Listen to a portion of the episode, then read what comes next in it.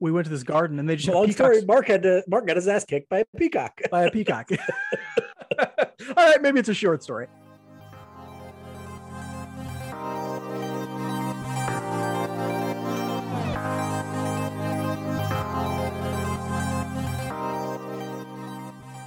Welcome back to Royals Weekly. I am your host, Marcus Mead, and joining me as always, the three time junior U.S. ribbon dancing champion, my brother Mike. Yeah, when I uh, hear the song "Glory Days," I think back to my ribbon dancing days. That's Yeah. that was my glory days. Like a graceful swan is what uh, Sports Illustrated said. That's, that was the, that's a direct quote from. I could have gone all the way to the top, you know, if the the coaches hadn't screwed me. It was all politics and performance All enhancing politics. drugs back then. You know, it's Mhm. just, just Yep. a real, real East dirty German. time in the in the '90s, early 2000s. It was a Yeah. rough time to be in ribbon dancing.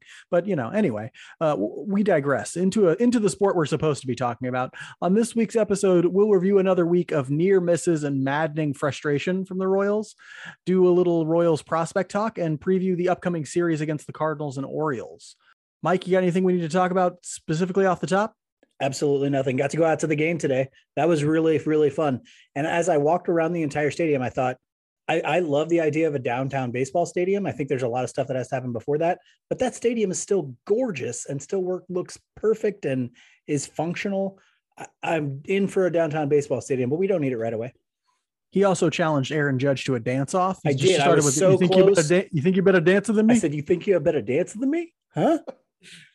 uh, yeah, it, it was this close to going down right outside the Mhm. dugout, but you know, That's we'll see if that ever He got happens. some- lucky. One of these days. One of these days.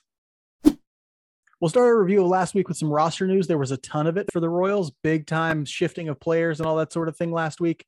We'll start with the big roster news, and that is Adalberto Mondesi back to the injured list. It's the 10 day IL for now, but everybody knows it's going to be longer. They've confirmed he has torn his ACL, which means his season is almost certainly over.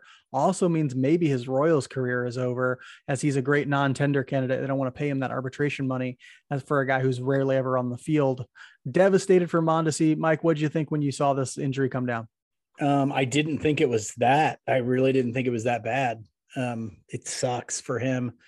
I wish we could have seen what he could become, but I think as you and I have talked about this, he kind of need to needs to change. He maybe just needs a change of scenery too, and needs some fundamental. He needs to get into an organization that's going to tell him some different things too. And so I, it's it's awful for him, but five ten years down the road, he may say this is a blessing in disguise if it means he gets into a new organization and gets another shot somewhere else. Yeah, there are a few guys you could think who you really hope more have a better second act to their career, third act to their career.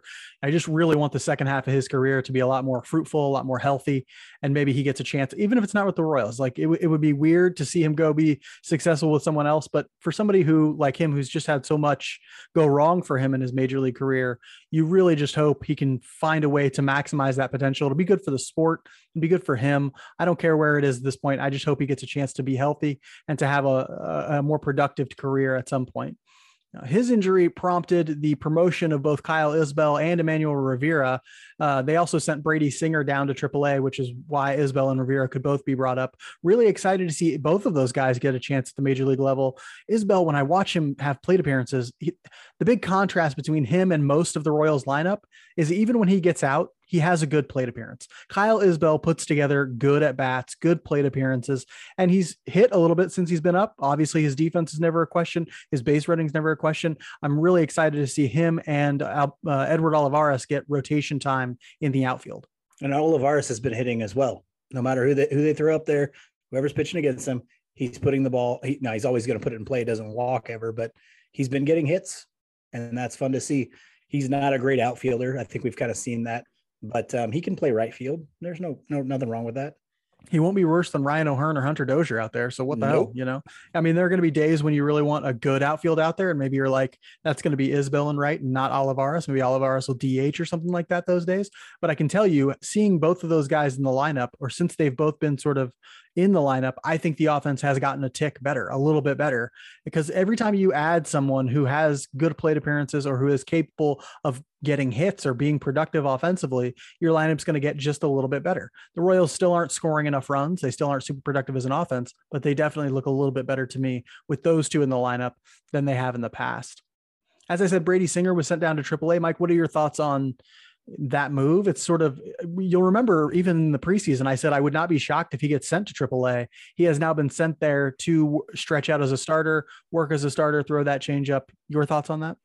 My thoughts are why did he ever come up in the first place? But I already shared that with you on Twitter. Him and Isbel. Isbel, uh, Isbel yeah. probably wouldn't be up if not for the injury. The thought was, why were they up here to begin with if they were just going to go back down? They lost two weeks plus of development by making that decision. And it makes the Royals look like they don't have a coherent plan. And so I hope Brady Singer gets down there. I hope he throws the changeup. I liked some of the things I saw from him out of the pen, which is good, but I didn't see him throwing the changeup enough still. So maybe they're saying, hey, down there, you better throw some changeups and see what we can get. Um, we'll see. I don't know. I, I'm, I'm looking forward to seeing him down there. Yeah, he he pitched today. I haven't looked at the numbers. I don't want to see anything from it because I actually want to watch this game. Probably it'll probably be tomorrow because I'll be up editing this this episode. But I want to look and uh, actually get my eyes to see what does that changeup look like against AAA hitters. How's his fastball command right now and that sort of thing? Because it's a really it's a great opportunity for him. Honestly, like he's had so many years where I felt like he never had enough time in the minors anyway. And then now he's got a time to go down and actually just devote it to development. Just devote this next two, three months to development. And when you come back up, be ready to throw changeups, be ready to have your command where it needs to be. And you could stick as a starter for the rest of your career. And that's really what I think he wants ultimately the Royals sent a pitcher to the IL as well, and that was Jake Brentz. We've seen him be really, really bad so far this year. Now it looks like they're blaming it on a flexor strain, I think, in, in his arm and his elbow area. Uh, they're saying no, uh, no Tommy John risk or anything like that, but they are going to put him on the 10 day IL. And that means Matt Peacock, the recently acquired relief pitcher who's been in AAA, is being Carl. brought up to the. is that? I'm not that sure that's what. That, I'm not sure that's, that's what, what Peacock sounds like. I don't think it I, is. I have actually been directly challenged by a peacock once. this was in I'm London sure. at uh, what's it called? They have this very famous garden in London. Uh, it's Kew Gardens, maybe I can't remember.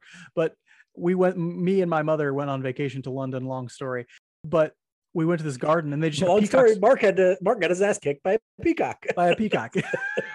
All right, maybe it's a short story. Uh, uh, but no, they just have like peacocks roaming around these gardens. Like they're not caged or like roped off or anything. And so they'll just walk right up to you and spread their, you know, feathers and do their whole make you, you their woman. Yeah, you know, sort of big time you. They'll big time you if you yeah. let them. Of course, I didn't. I spit on them and then you know, puffed out my chest, pushed down, down my old elderly mother and ran away. and ran and ran away. I, I just got to be faster than her, really. Yeah. Um, but anyway, uh, yeah, Matt Peacock came up. Haven't seen him pitch yet. We'll see what that ends up looking like. Sinker guy, and so really a ground ball guy. That's why they brought him up the Yankee series. Another thing happened in the Yankee series that he's kind of making big news today. Today, yeah. today, uh, Cam Gallagher got hurt. He pulled. He uh, it's a right hamstring strain. They're calling it. Really toughed it out. Caught for another inning or two after doing it. Uh, but no, he they, was. No, he didn't. They pulled him off the bases. Yeah, that was after his that was after his second next hit. He, he got oh, another oh, really? plate. Wow. Yeah, he got another plate appearance after he had hurt himself on the bases already. And so yeah, Gallagher uh, strained his right hamstring, stayed in the game for a couple more innings so that they didn't have to lose the DH spot, which they were going to have to do whenever he came out. But anyway, he's going to go on the 10 day IL. MJ Melendez is being called up to the major leagues. So we're getting to see one of those big hitters. Melendez has struggled, I guess, overall at the plate this year, but his underlying numbers look pretty good. His strikeout rate is fairly low at 24%. It's not low, I guess, but it's livable. You can live at 24%. His walk rate is good at 13%, just over 13%. And then he's just having some really bad luck in some cases. His BABIP, his batting average on balls in play is like 180, which is really low. Like average is 300. And so his numbers, overall numbers look really bad, but he is getting making contact. He is hitting the ball somewhat. He's not striking out a bunch. And so maybe he's ready to come up. I'm hoping he actually gets playing time. I don't want to see him on the bench a bunch. Yeah, I think it's an easy call to play Sal at DH at least two, maybe three times a week and have MJ Melendez be your DH, unless maybe there's a you tough your, lefty. You mean your catcher? Sorry, your catcher. Well, Sal's your DH. Unless maybe there's a tough lefty, then you keep Sal in a, a catcher or be strategic with how you do it. That's anytime there's a lefty, you know, Sal catches when there isn't. It's a right-handed pitcher. MJ Melendez catches and Sal goes to D. Yeah, you could definitely do a rotation like that. That would work. I was a little surprised it wasn't Sebastian Rivero coming up. He's been hitting well at double A lately. He's a guy who they're not so worried about his long term development. He's just going to be a steady, I think, backup catcher in the Major League Baseball for a long time. But uh, this is Melendez's shot. If he comes and shows out, who knows if he gets to stay stay up? I'm sure he won't get to stay up if Cam comes back, but it might hasten their decision to trade Cam Gallagher before the trade deadline. He they get calls for him every year because he's a solid backup, and so they may decide to pull the trigger sooner rather than later and get Melendez in the lineup or up to the major leagues even sooner than we expected. This week, the Royals were only able to go two and four, which brings their overall record to seven and 13. We had hoped for three wins from this week, and they got two out of that White Sox series because the White Sox are really injured right now. But then they ran into a buzz saw of a New York Yankees team who they were super hot coming into the series. They remain super hot exiting the series. They were swept by the Yankees. Their offense is just full of mashers. Their pitching staff is really good. They're really, I think, my favorite to win the AL East this year. Yeah. And watching that game today, even when the Royals were up, there was no point that I felt like the Royals had that game in control. At no point did I feel comfortable in in that game even yesterday, you know, they're they're I thought, thought yesterday there was yes, honestly, the Royals' best chance to win a game. Sadly, even though it's Gerrit Cole, he's been struggling a little bit though, and uh, we just couldn't couldn't do it. We just needed one of those damn games though. Three wins this week would have been heaven. I thought today was their best chance to win one, and Daniel Lynch came out and pitched well enough to win this game. The thing was, we just didn't scratch enough runs across, and then the bullpen, Taylor Clark. You, oh, it was Coleman. Coleman. Uh, oh, it was Coleman. That's who it was. Yeah. That's what it was. Coleman. My Coleman bad. was the uh, one that. Apologies to Taylor Clark. Um, but Coleman, you know, couldn't get it done, and then you, eh, you really see the difference in in talent, in, in caliber, especially of hitter, when you see the when you see the Royals lineup versus the Yankees lineup. You see guys fouling off 10, 11 pitches in the Yankees lineup. Does not happen. I know. I mean, I noticed this today.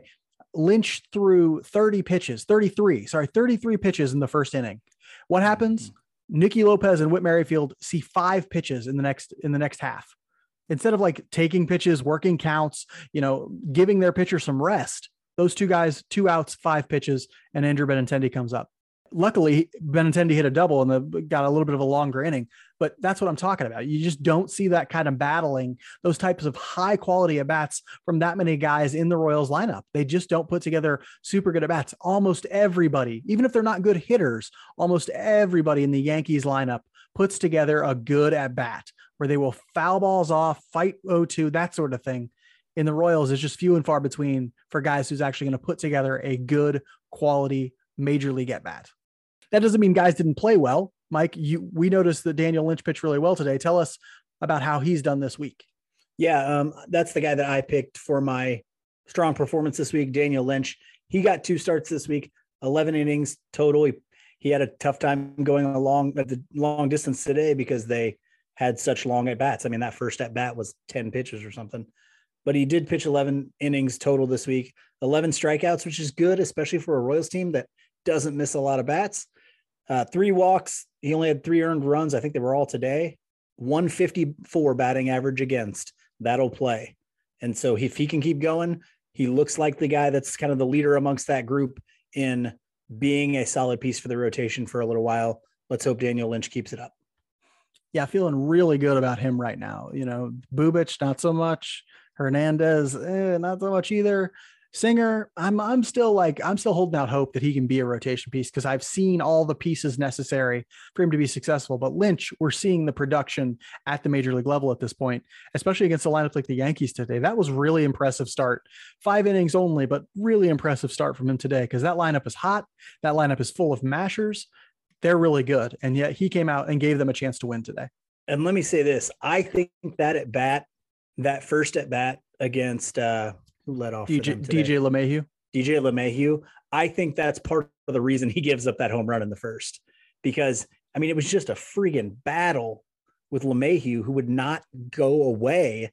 And then the next hitter, he gives up that huge home run. Yeah, your mind sort of your mind like, sort of relaxes a bit, or you it's relax. Hard, it's hard it is, to yeah. stay that focused and then on top of it for two straight guys, which you have to do in that lineup. I mean, mm-hmm. that lineup is crazy.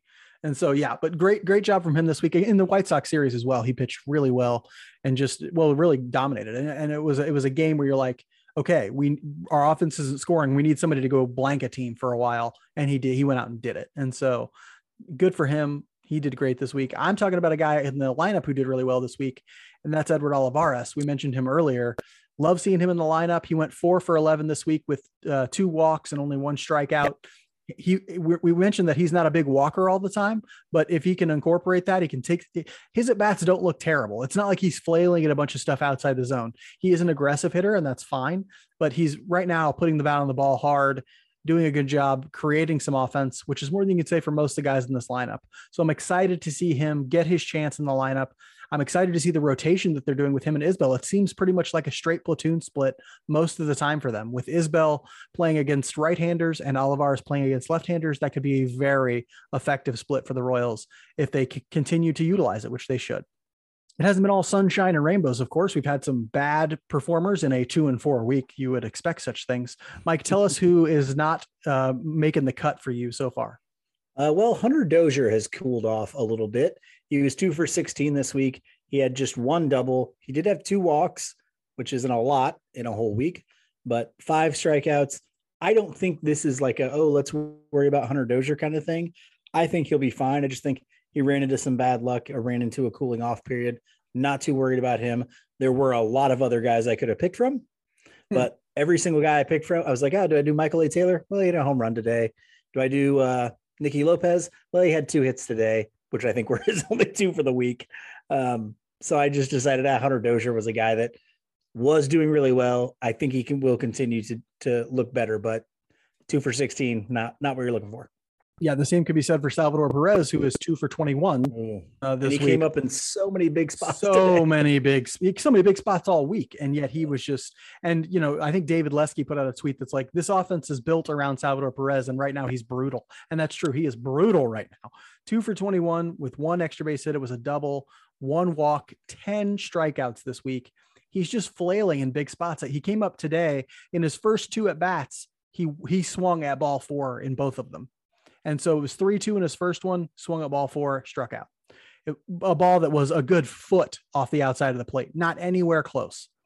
Uh, and then he came up and swung. It was 3 1 in his second at bat. He came up and swung a ball four again, missed it, and ends up get I forget. You think he grounded out in that one, all yeah. with guys on base. And so we're talking about like, well, the Royals are just leaving a ton of guys on base, and that's true. They are leaving a ton of guys on base.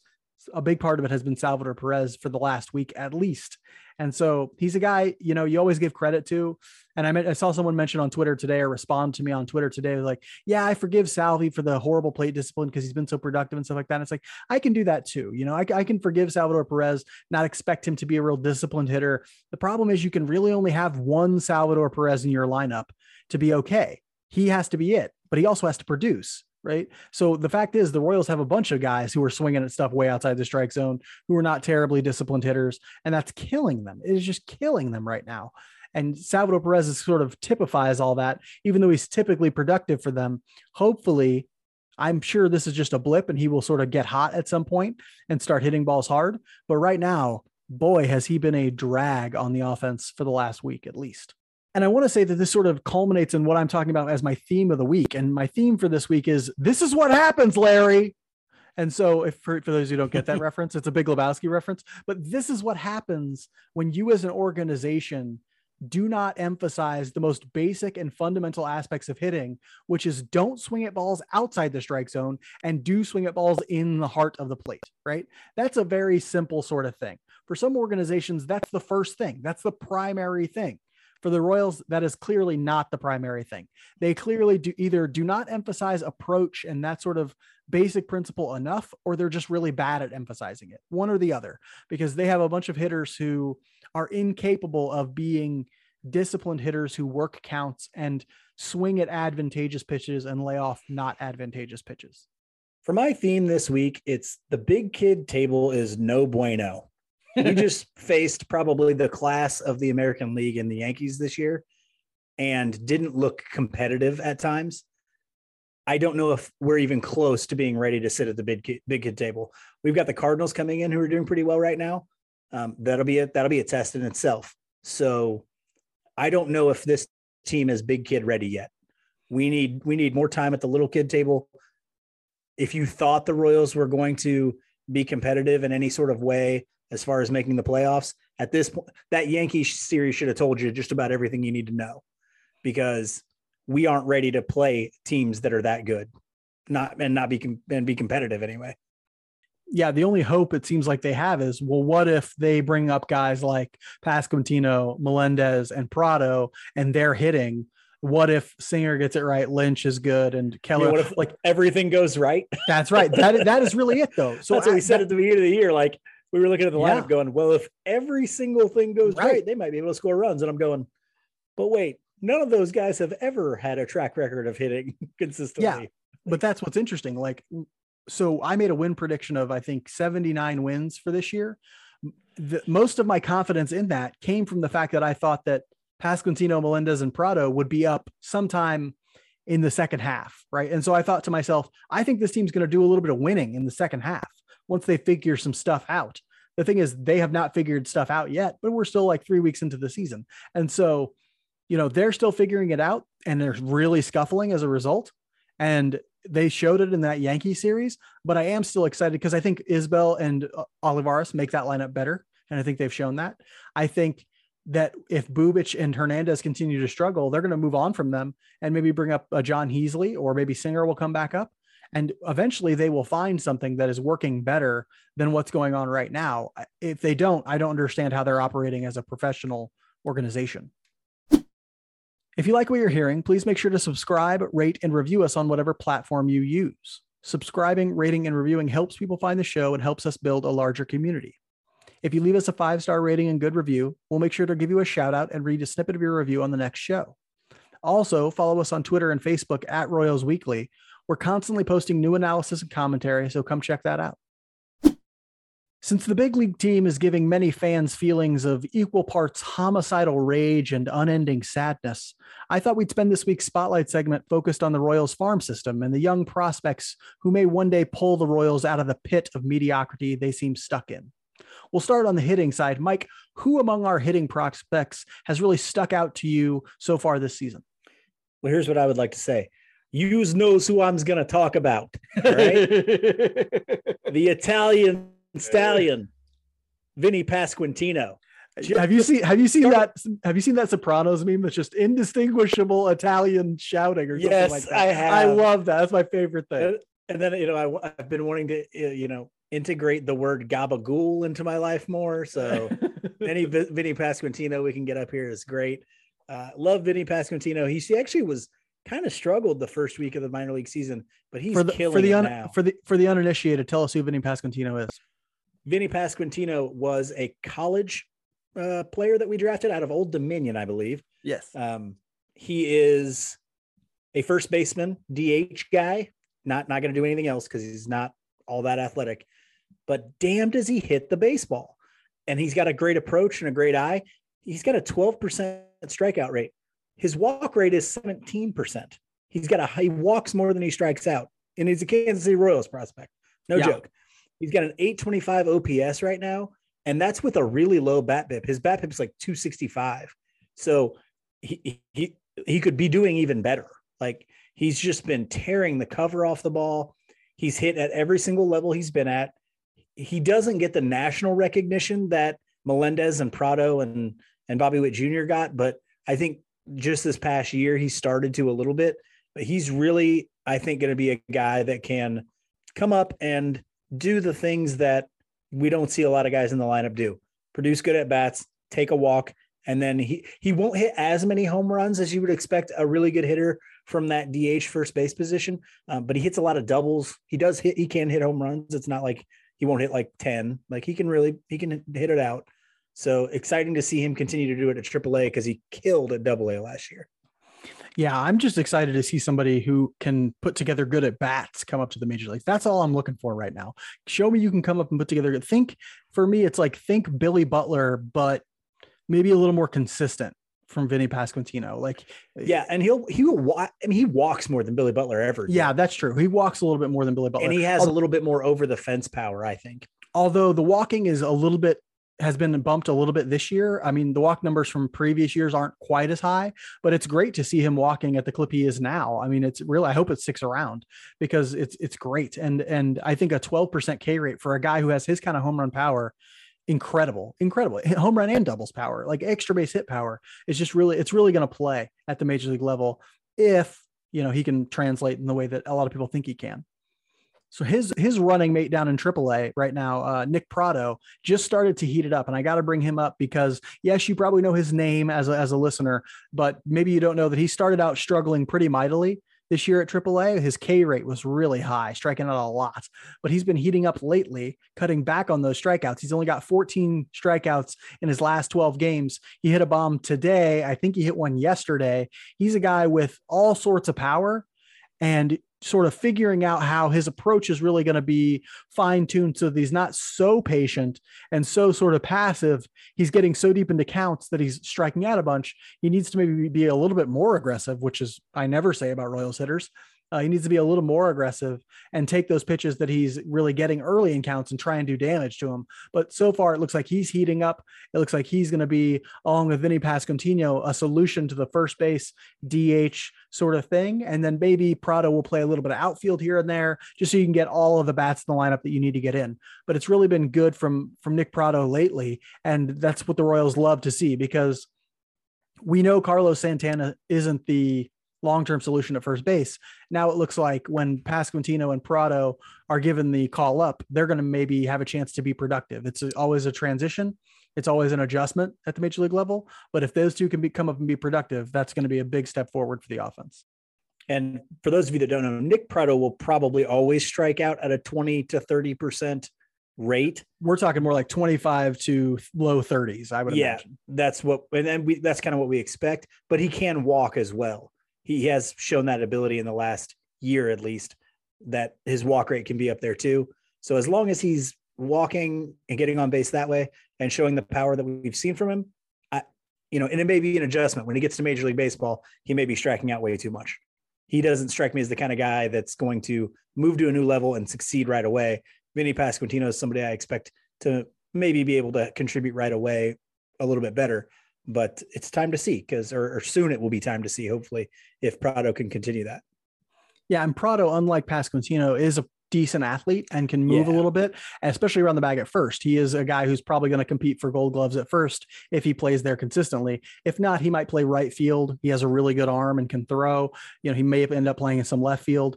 You know, a guy who can move enough to play the outfield and is really, really good at first base. So they have some flexibility there in terms of playing those two in a lineup at the same time those aren't the only two hitters that we get excited about at the minor league level. Mike, I want you to give us a, so we're going to give you a couple more. Give us another name of a hitter we should be paying attention to who might be ready for the big leagues sometime in the next year or two.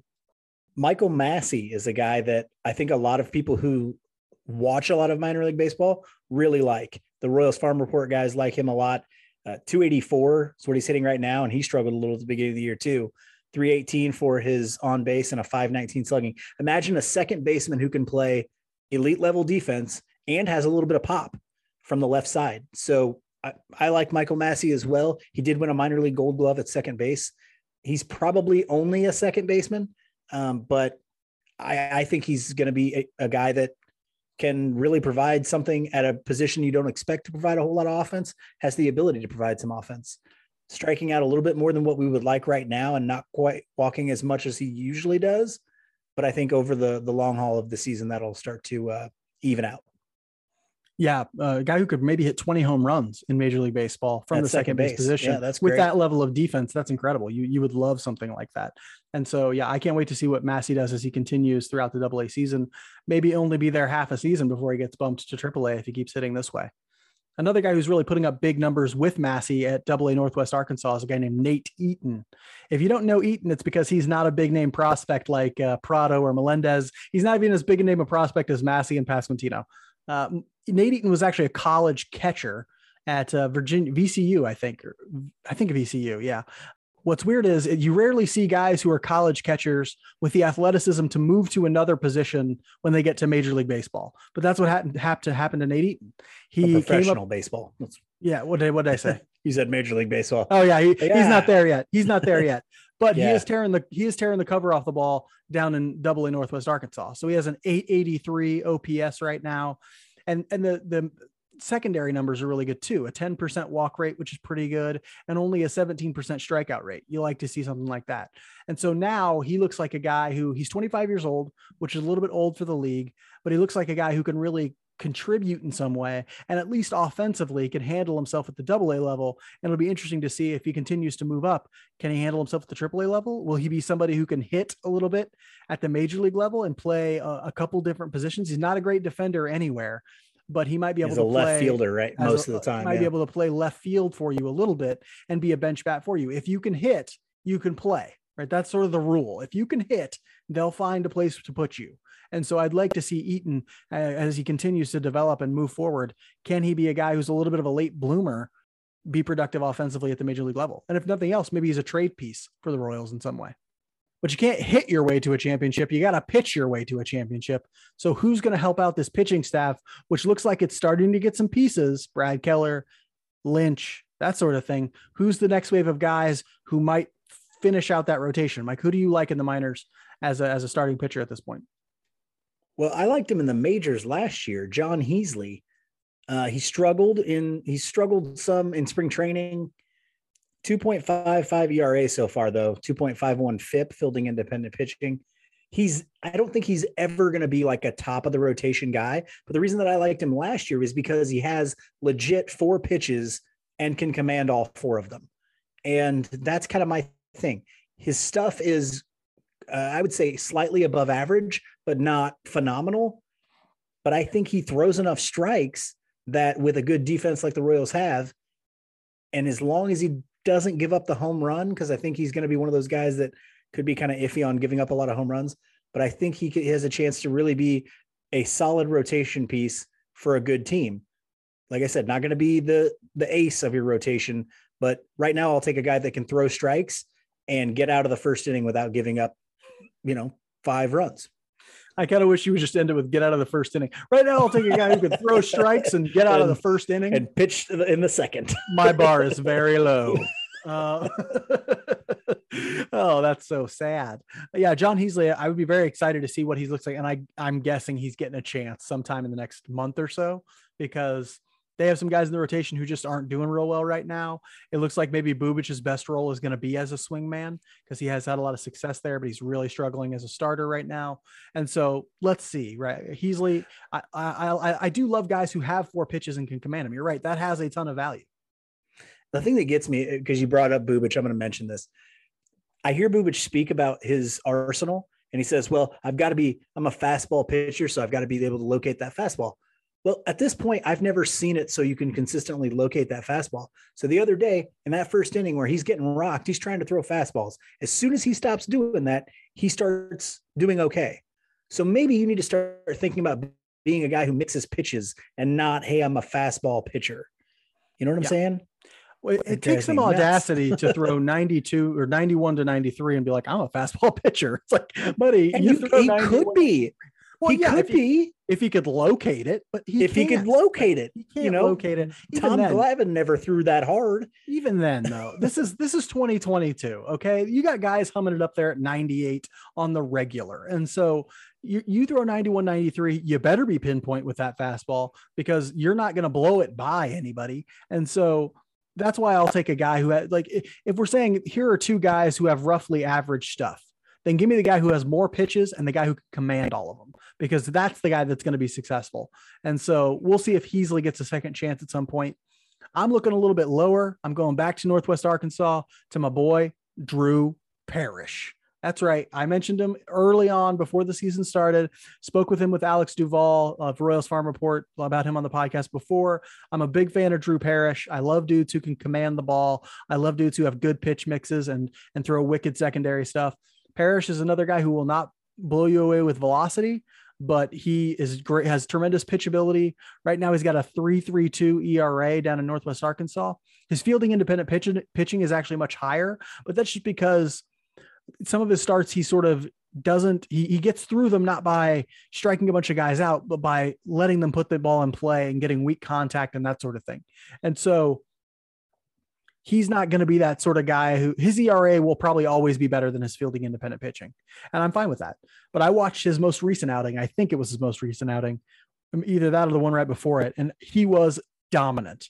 A just enormous, enormous curveball dropping from guys' shoulders to their ankles.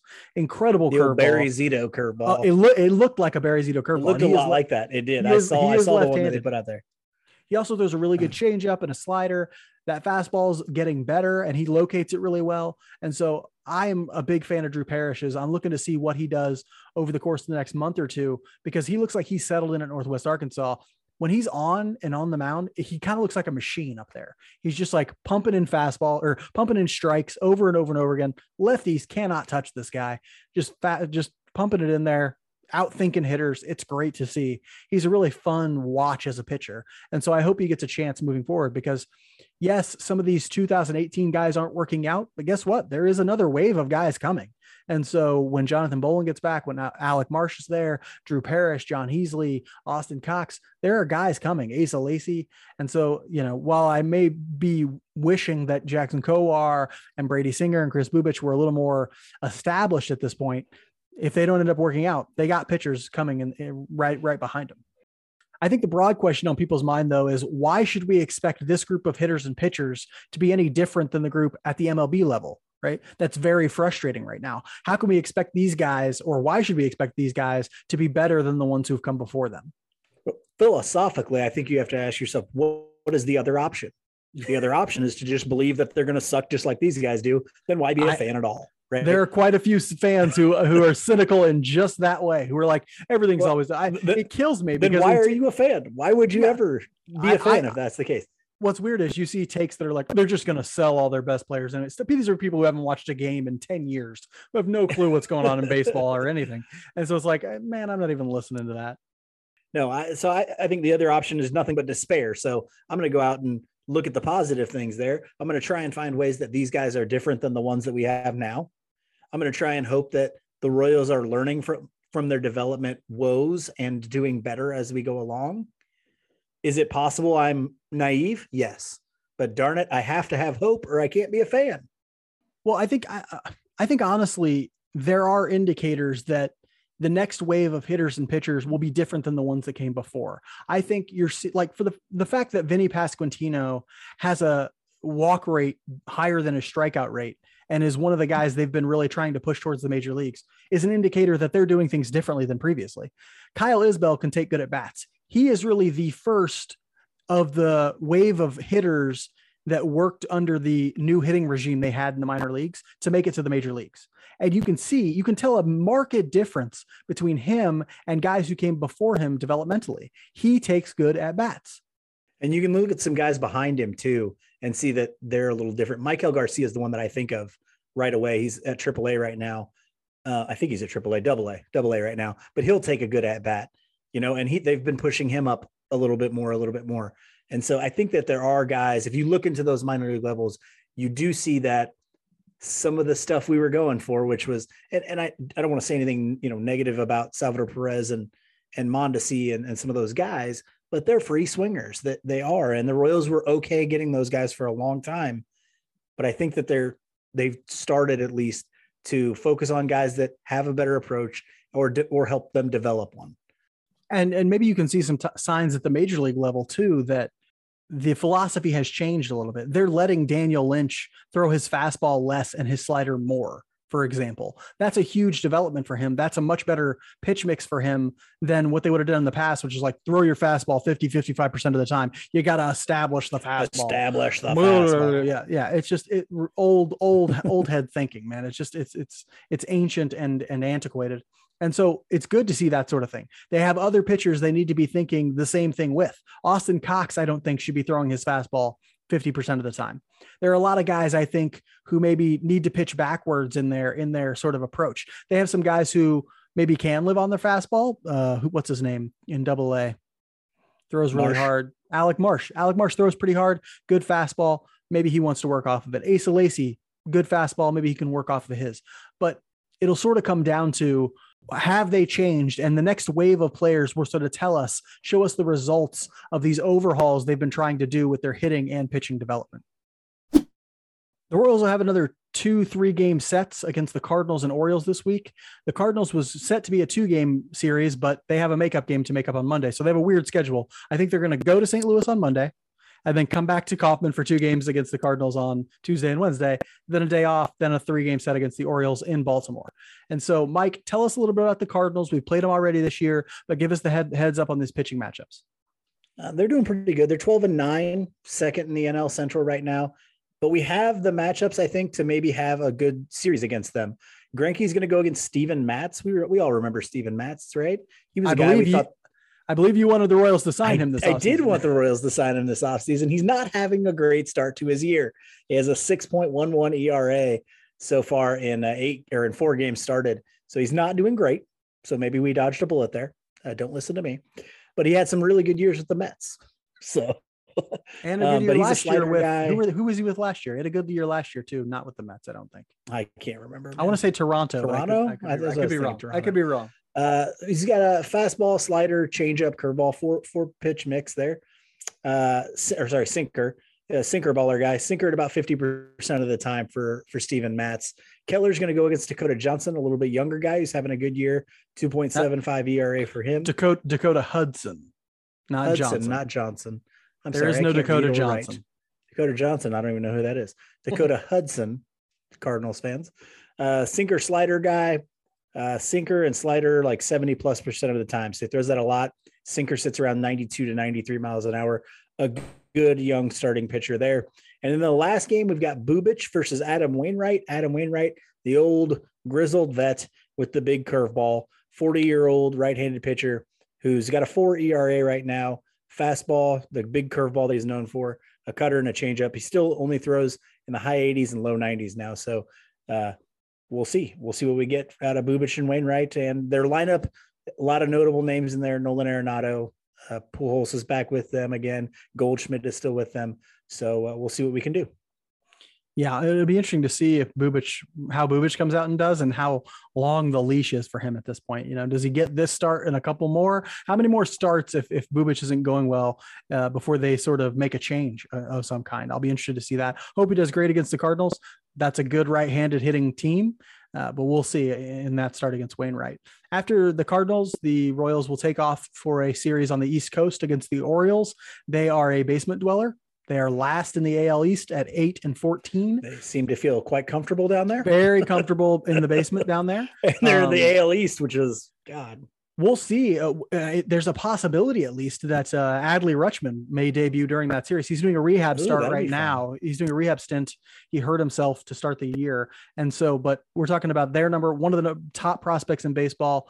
Uh, he's a catcher for the for the Orioles. We'll see if by then he's ready to be brought up to the major leagues. That'd be really interesting. I'd love to see him uh, come up and catch for the Orioles in that series. Uh, the Orioles this year are like the Royals, really struggling offensively. They're starting pitching has been somewhat of a pleasant surprise. They got a few guys who are effective uh, in the in their rotation, though they did just lose John Means for the year, Means, which yeah. is really going to hurt them. Well, hurt them in the sense that like they're still going to do really bad. There's really no if you're the Orioles, losing at this point has lost all meaning, and so like it doesn't matter who's there, who's winning. It doesn't matter. They're going to lose. They're going to pick in the top five no matter what. And so, but their starting rotation has been a pleasant surprise for their fans, I'm sure. Their offense is atrocious. Six of their nine starters have OPS pluses that are well below average. So, a lot like the Royals, they don't just have a few bad hitters. They got guys who are among the worst in the league offensively. And so that's dragging their offense big time. Cedric Mullins, great center fielder for them. He's hitting a little bit. Austin Hays is hitting a little bit. And a guy named Anthony Santando, who I've never even heard of. Santander. He's also yeah, sure. We'll call him Santander. no idea who that is. We'll call him. It reminds that. me of Major League. I don't even know some of these guys. Yeah, yeah, eh, yeah, exactly. This guy's uh, dead. Santander is uh, is also hitting. Hopefully, he. You know, I'll figure out who he is by then. By the time they play. Uh, but other than that, it's not a great Orioles team. They really should win that series. If they don't, we're going to be talking about some dark days here in Kansas City. Let's end this week's episode the way we end every episode. Mike, how's that sound? I'm down for that. I, I know like you love routine. I know you love routine. So we're going to end it with mm-hmm. our just a bit outside segment where we talk about something that is interesting to us outside the world of baseball. But luckily, Mike has chosen something that is very close to baseball, real yeah, baseball adjacent. Just outside. It's it's the closest thing you could get to baseball without being baseball. It's softball. I'm talking about softball, not slow pitch softball. I'm talking about fast pitch softball, collegiate women's softball. I've been watching a lot of it lately. Uh, a former student and a- athlete that I coached was one of the uh, top recruits in the nation. She went to Washington. She's doing great, and so I I I, try and find her games and go watch uh, her play a little bit. But in the midst of that, I started to watch some of the other games. I like to watch Mizzou play. They have a, a competent softball team in a very tough uh, SEC.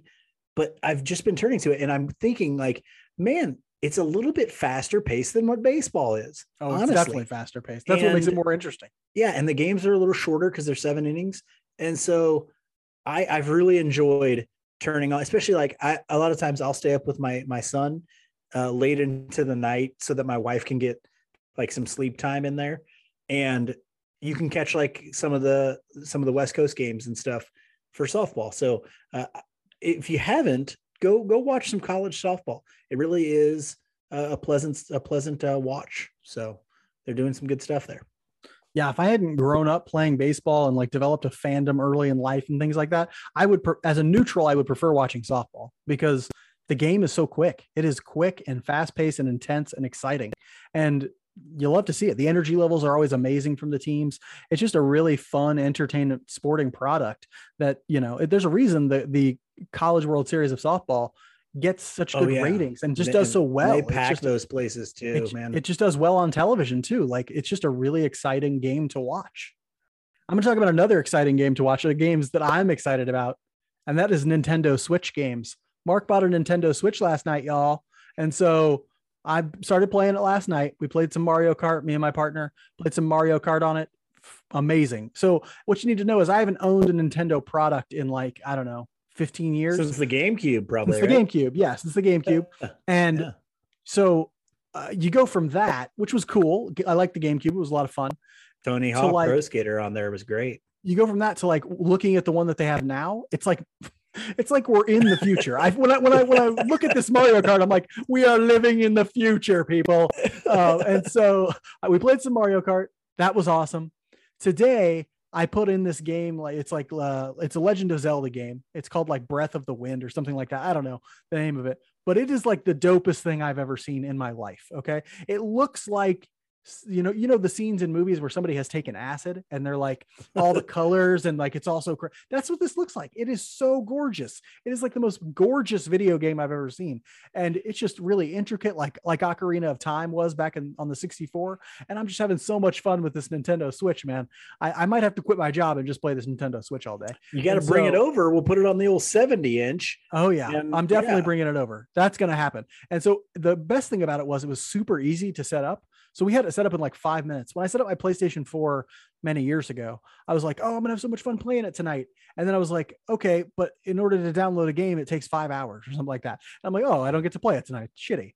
We were playing Mario Kart in like 10 minutes. And so like it's just it, it's all really easy and simple on the Switch. And yet the gameplay and the games are so intricate and dope. And it's just it's it's it's a really great system. I'm really excited and glad I bought it.